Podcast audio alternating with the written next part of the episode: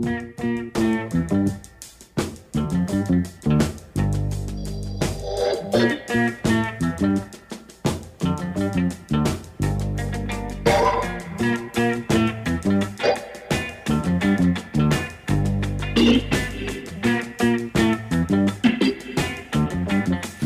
listening to Detroit Today on one oh one point nine W D E T. I'm Stephen Henderson, and as always, I'm really glad you have joined us. So on Tuesday of next week, we have some really exciting news to unveil here at Detroit Today and W D E T. We are going to kick off our summer book club at Source Booksellers on Cass in Midtown. This year's book is What the Eyes Don't See by Doctor Mona Hanna-Attisha. She is the Flint pediatrician who confirmed that there were elevated lead levels in Flint kids after that city switched its water source from Detroit water to drawing water out of the Flint River. Uh, the event on Tuesday is at six thirty at Source Booksellers, and you can find details at W D E T dot org. Of course, last year we spent the summer talking about housing insecurity as we read together Matthew Desmond's Pulitzer Prize-winning book, Evicted. Now, On the Media is teaming up with Desmond for a new series about that issue. That four-part series is called American Eviction: Why a Nation of Renters Can't Make Rent, and it runs through the end of this month. You can catch On the Media here on W D E T on Saturdays at six a.m. and on Mondays at ten p.m. Host Brooke, host Brooke, Brooke Gladstone joins us now to talk about her project. Brooke, welcome to Detroit Today. Great to be here. Yeah. So uh, give us an idea of what made you interested in this issue and some of the things that you learned as you delved into the whole idea of eviction and housing insecurity. Mm-hmm. You know, we've changed the time of the whole thing where, I mean, can I call you back, Steve? I'm so sure. sorry. Yeah. Yeah, call us back, and, uh, and we'll talk more about uh, this issue. Meanwhile, uh, callers, give us uh, a ring and tell us what you think uh, about housing insecurity and, of course, uh, uh, Matthew Desmond's book, Evicted, which we spent the summer with you last year talking about and meeting all over uh, Southeast Michigan. Also, give us a preview of what you think about discussing the Flint water crisis and water issues all over Southeast Michigan. We're going to spend this summer in lots of different communities here uh, showing up to have discussions about water issues, the ongoing water issues with uh, P FAS, uh, ongoing water issues with infrastructure, ongoing water issues with uh, with health and wellness. Uh, what is going on, for instance, now in the city of Flint, years after uh, the Flint water, water, Flint water crisis was discovered, uh, and after there has been so much work done to make sure that everybody in that city has access to clean water, which, of course, uh, lots of people remind us all the time uh, that they don't, uh, that we are still uh, not to the point where everyone in Flint can turn the tap on and be sure that the water comes out uh, is drinkable and uh, is not going to endanger their health.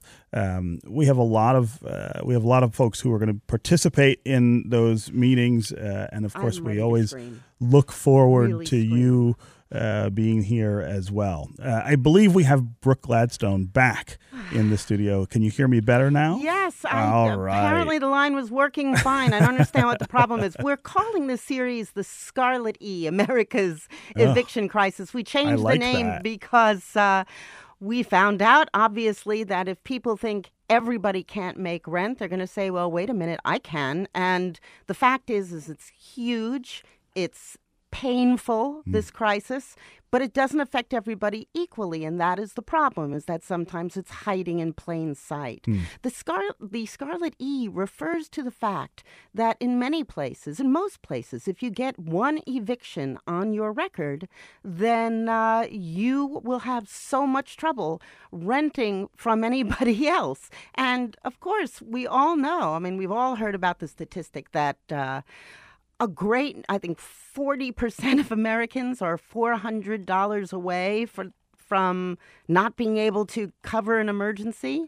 If uh, if they have an emergency that costs more than four hundred dollars, whether it's a crucial car repair or the ceiling caves in or your kid is sick, they would have to borrow or sell something. And that's the kind of choice that rent-burdened people have to make. Mm-hmm. And that's anybody who, according to H U D, makes... Uh, that has pay thirty percent or more of their income on rent. Yeah.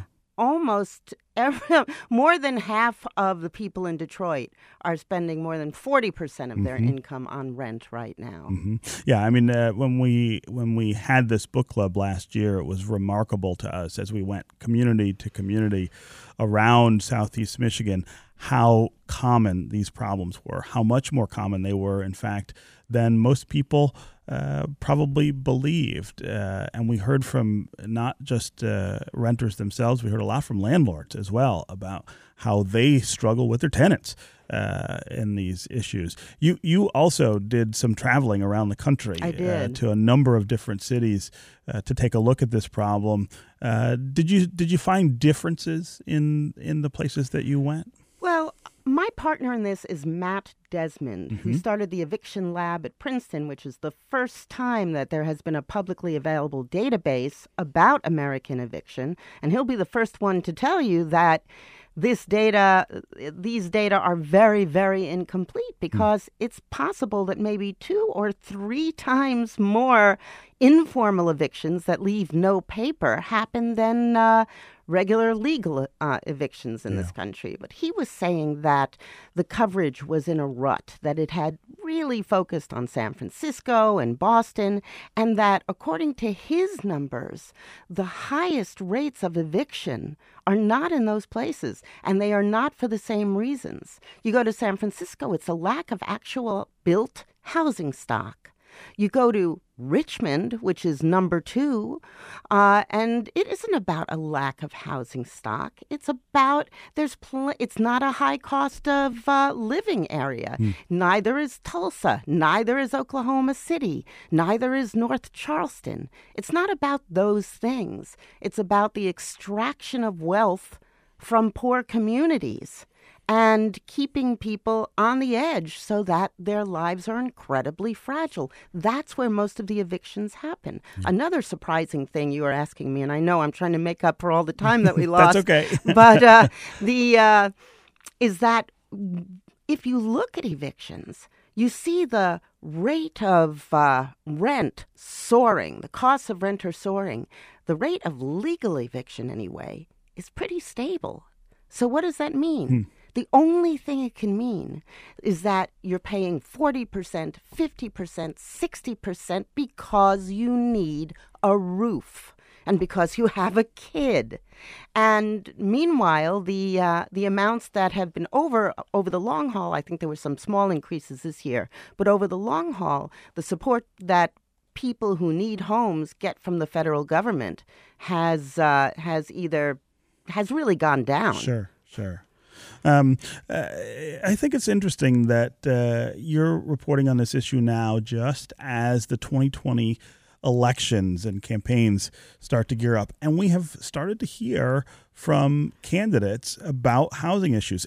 I, I feel like that is uh, sort of a new iteration of the discussion. I don't remember this occupying a whole lot of space in former presidential campaigns. I had, it became very clear to me that that was the case too. We started this before a lot of those were, a lot of those programs were articulated. Mm-hmm. Not Elizabeth Warren, she was out there ahead of time. Partly, she says, because she read Matt's book, Evicted, Poverty and Profit in the American City. I didn't write it. He didn't ask me to push it. But frankly, it's a page turner. It's yes. really interesting it's to an, read, and it is. It's you an read incredible. It too. Yeah. Oh yes. Yeah. I mean, we we we read it as a community last. Oh, I'm so uh, glad. Summer. Yeah. I'm so glad. Anyway, Matt came to me to do this series, and uh, and when it comes to the politics, we brought that up very late. But I think personally that the country is in a time of reckoning. You know, who are we as a people? Mm. Uh, those of us who are good white liberals may have been complacent, may have thought that, yeah, there's a lot of injustice, but the system fundamentally works. And I think many of those kinds of people, the kind of person that I am would be would have been very shaken by out of their complacency in the last few years. Yeah. I mean, it isn't as if there haven't been cops shooting unarmed black people before. Hmm. You know, that's happened the whole time. But with, before cell phones. Right. We couldn't it, see it and quite and as vividly. And the coverage yeah. wasn't the same. I mean, for generations, crime and uh, and loss in black communities wasn't covered as much or in the same way as white communities. I mean, it's it's all part of the same pattern. But I think that the reason why there's a focus on eviction now is because we understand that we were wrong. Hmm. And we also are beginning to understand that this problem won't take care of itself. Hmm. We have to change something. We have to take what we want the country to be, what we want ourselves to be as a people,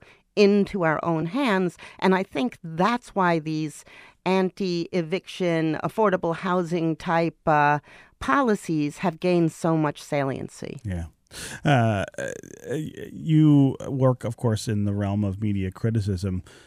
Do you think the media are doing our jobs when it comes to letting people know about eviction and housing insecurity?